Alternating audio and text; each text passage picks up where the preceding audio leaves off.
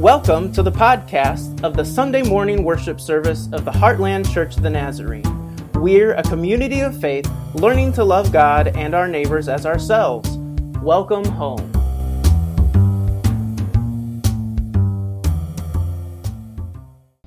Today's sermon text is from Luke 17, 11 through 19. The passage will be on the screen for you, or if you like, please turn to Luke 17 in your Bible. On the way to Jerusalem, Jesus was going through the region between Samaria and Galilee. As he entered a village, ten lepers approached him. Keeping their distance, they called out, saying, Jesus, Master, have mercy on us. When he saw them, he said to them, Go and show yourselves to the priests.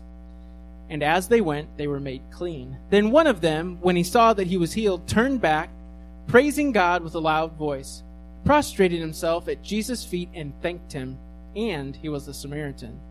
Then Jesus asked, Were not ten made clean? But the other nine, where are they? Was none of them found to return and give praise to God except this foreigner? Then he said to him, Get up and go on your way. Your faith has made you well. Thanks be to God. Thank you, Sam. So, Jesus in the Gospel of Luke, he has been continually on his way towards Jerusalem. He's making his way towards Jerusalem, uh, where he will eventually be crucified and, and killed and raised again to new life and ascended to heaven and never die again. One day he's going to come back. Right? But this is, we're on this movement. And Luke, who's writing this gospel, this, this story about Jesus' life and his death and his resurrection, will continually remind us that this is what's happening. Uh, this is where the story is going. That Jesus is making his way towards Jerusalem for his ultimate uh, death and resurrection. The, kind of the whole point, uh, the whole movement, God's greatest act of salvation for us. Well, he's got he's on this journey, and it's not just like he's making uh, a straight beeline for Jerusalem, but he, he stops along the way and, and does different things. And along the way, he has two different sets of conversation partners, uh, people with whom he's interacting with on a regular basis. The, the first are his disciples, his inner inner twelve, the twelve disciples. Uh, but that also includes kind of the large crowds that end up following Jesus pretty much wherever he goes.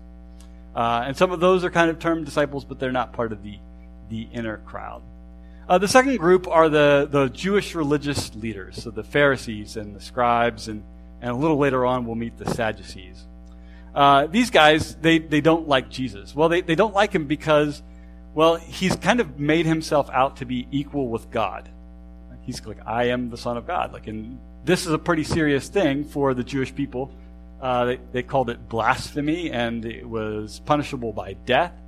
And that's kind of what they'll end up getting Jesus on anyway. Uh, not only that, but, but in claiming to be kind of equal with God, he, he also is interpreting the law in a different way than they understand it. And, and so, from their perspective, Jesus is a lawbreaker. He is someone who is not to be trusted. He is he is a sinner and he is, uh, well, he's dangerous. And so they, they don't like him very much. See, the Pharisees have a very narrow understanding of what following the law actually looked like. And we talked about this last week a little bit, right?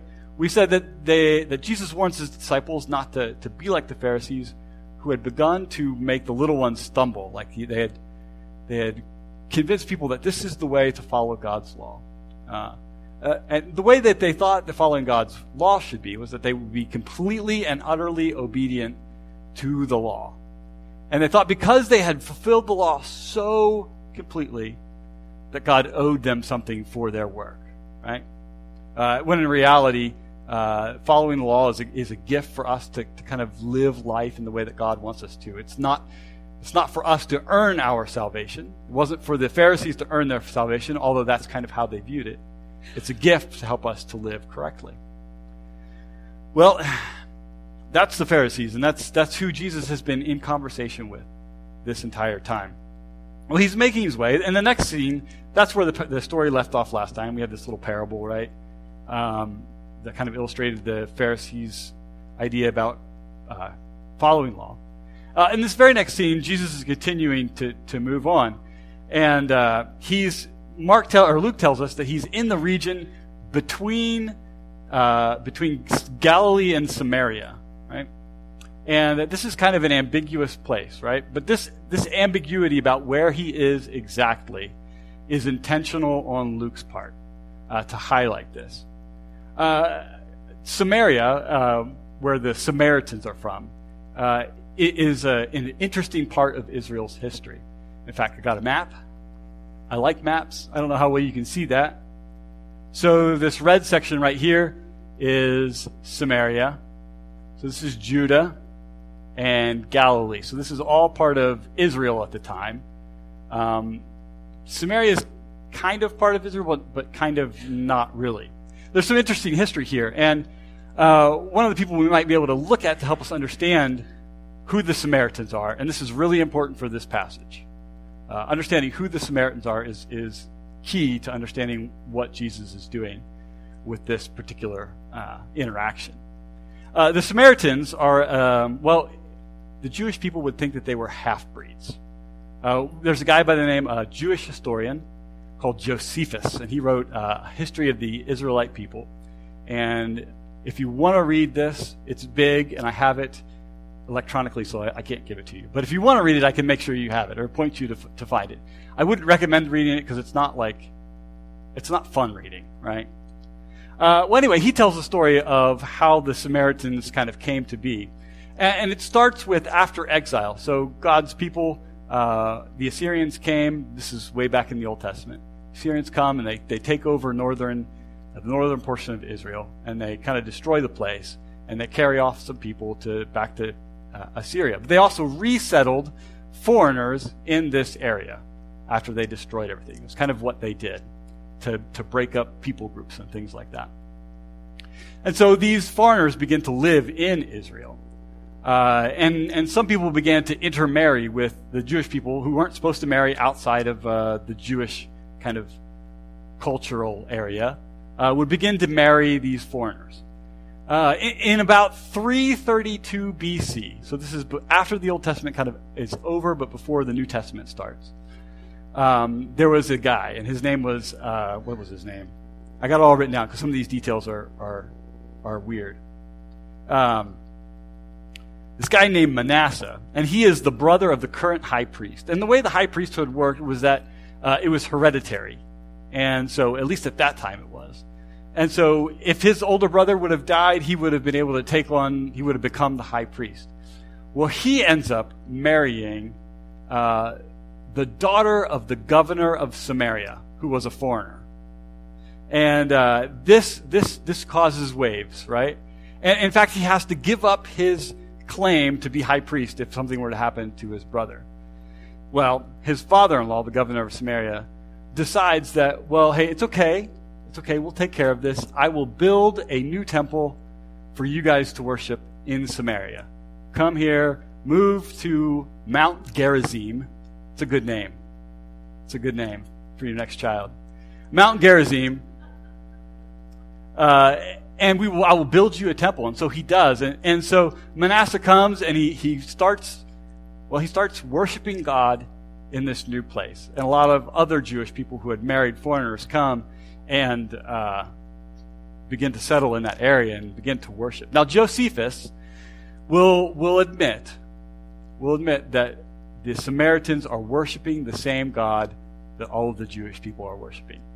But he's convinced, and he's a little biased in this, he's convinced that it's a deviant kind of worship, that they can't be doing it right because the only temple is in Jerusalem, and the only priests who are true priests are the ones who minister in the temple in Jerusalem, and God is only going to love the people who worship in the temple in Jerusalem. And so there becomes this great animosity that begins to happen because they've stolen our the Jewish kind of religious practices. Now, a little bit later, about a hundred years later, the Samaritans are worshiping on Mount Gerizim, and the Jewish people are minding their own business until another high priest comes along, uh, and he raises an army, and he marches into Samaria, and he destroys the temple and most of like most of Samaria. Now, you can imagine that this doesn't go over well with the Samaritans, right? Uh, it would be like if someone raised an army, came and destroyed our church.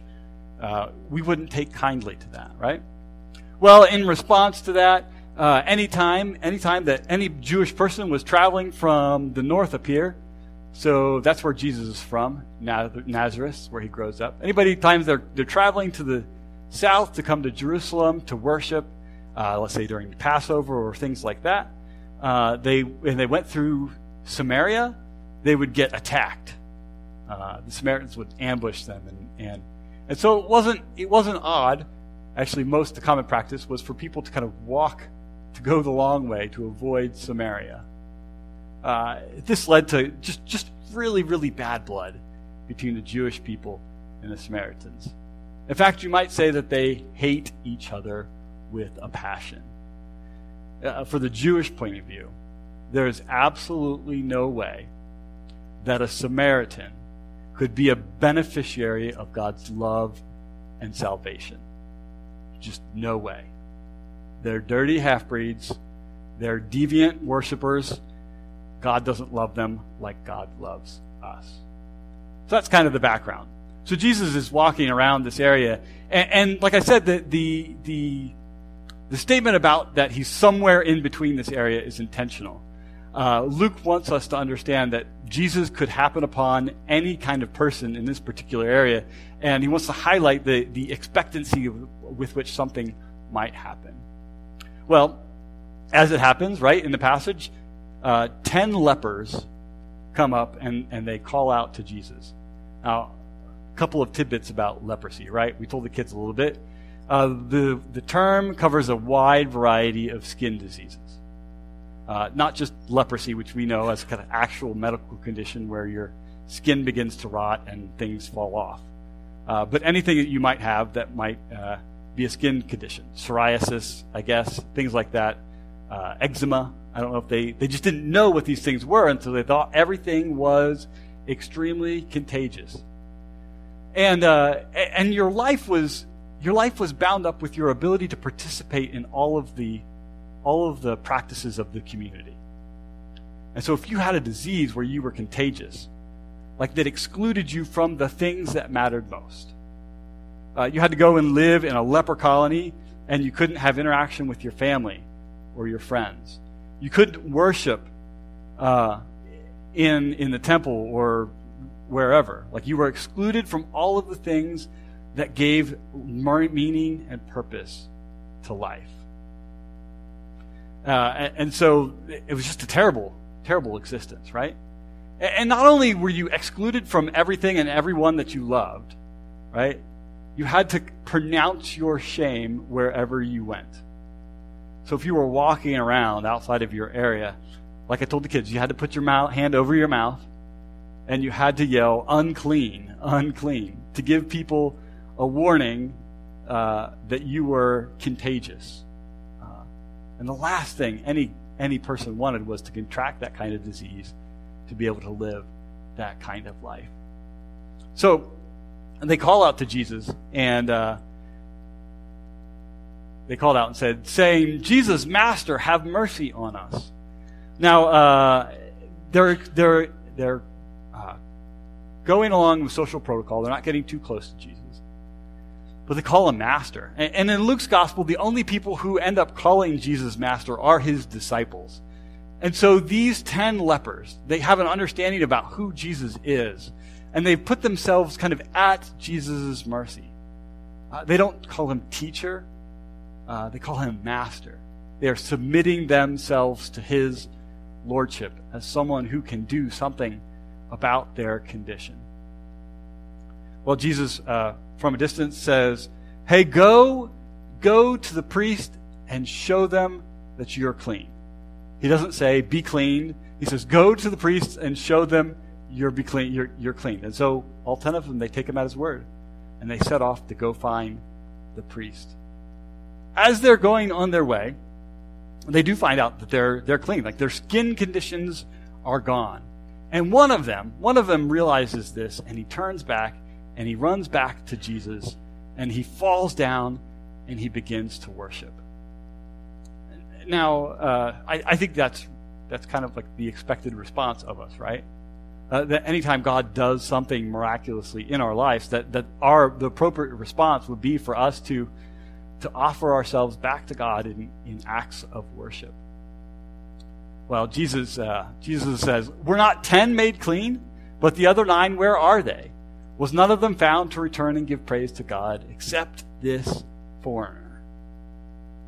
It's at this point that, that Luke drops the bomb.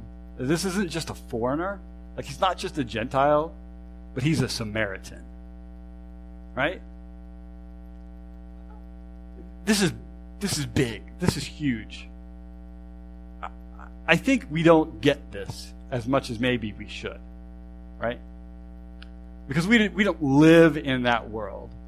We don't understand the antagonism and the animosity that these two groups had for one another.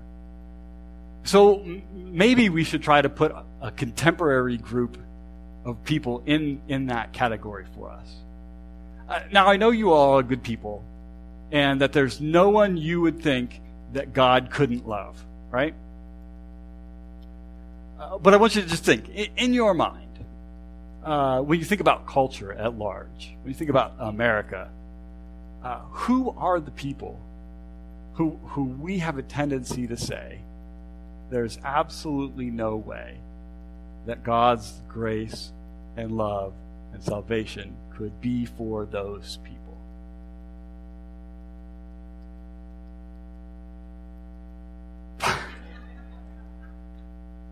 Amen. All of them. All of them. Uh, that, that's no offense to anybody who might want to grow up to be a politician. You can still attend here if uh, if you end up being a politician. Yeah, I, I think there's there's a lot we could do, we could say about that. I think that Jesus, though, like he's making a point here. Uh, I think, and I think it comes in, in verse 10 or 19. It says, Get up, go on your way. Your faith has made you well. Two things are important in this verse. The get up and go on your way would have been understood by Luke's original readers as resurrection kind of language. The Gospel of Luke is the latest gospel uh, in terms of the date in which it was authored. And so the people that Luke is writing to, they have a good understanding of, of where this story is going already. They, they understand who Jesus is and what Jesus is about and what happens to Jesus with his death and his resurrection. And they understand that that resurrection is an agent of, of salvation for God's people. I think Luke is telling us, with using this specific kind of language, that this Samaritan not only not only has he been uh, healed and cleaned, cleansed, he has been resurrected. He has been brought back to new life. Uh, not just in that he's able to rejoin his his family, he's able to hug his wife and hold his children and worship uh, with his community, but that he is he has received salvation at the hand of God. Your faith has made you well. Again, this is salvation kind of language. Uh, we've said from the very beginning that Luke is writing his gospel in what we have called an apocalyptic perspective. We said the word apocalypse just means revealing. The Pharisees, the Jewish people, had this narrow understanding of who God was and who God was going to love and give salvation to. And it was them over and over and over again, Jesus begins to reveal this new kingdom of God. He begins to reveal the ways in which he is expanding uh, who gets salvation. And he's saying very explicitly in this story that those who are capable of receiving God's salvation are all of the people who we think shouldn't be able to receive God's salvation. I, I think there are there are two postures we can take as we think about this this passage. One, it doesn't matter who you are. It doesn't matter what you've done or where you've been. The love and grace and forgiveness of God, made possible through Jesus Christ, is for everybody. That Christ does not come just for, for us good people and our salvation, but that God's salvation has come for everyone. That everyone is invited to, like this leper, return to Christ and offer praise and thanksgiving for the salvation they have received. To be welcomed into the family of God. This Samaritan now is a he's a child of God. I, I don't know, maybe that's a narrative you might tell yourself that I'm not worthy to receive God's salvation. Or maybe that's something that you think about someone else, but but it's Luke is very clear. Jesus is very clear. This kingdom of God is for everybody to come and follow Christ, to find new life in Him. The second thing is that for those of us who have already been resurrected to new life in Christ, for those of us who have found God's salvation already, actually, we should say this that God's salvation has found us. That it is now our posture, our calling to be Christ's radically loving presence in our world. That we go into the places where we are family and our work, friends. And we realize that people regardless of what we might think about their who they are and their behavior. Now, sometimes behavior has to, change, right? That's part of this whole movement. I'm not, I'm not just saying that everybody gets a free pass. But it's our posture. It's our calling to go into the world like Christ has gone into the world in this new kingdom of God, proclaiming God's radical love, God's salvation God's resurrection for everyone, regardless of who they are and what they've done. It's really easy to say. And I think it's really easy to think that we're doing.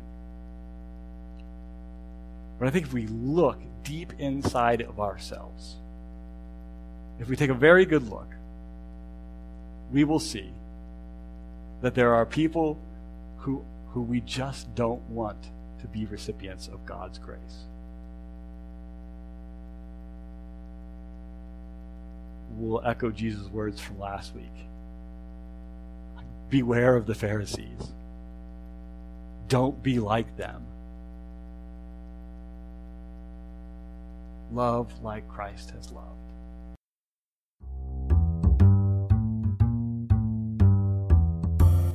Thank you for listening to our Sunday morning worship service. For more information about the Heartland Church of the Nazarene, please visit heartlandnaz.org.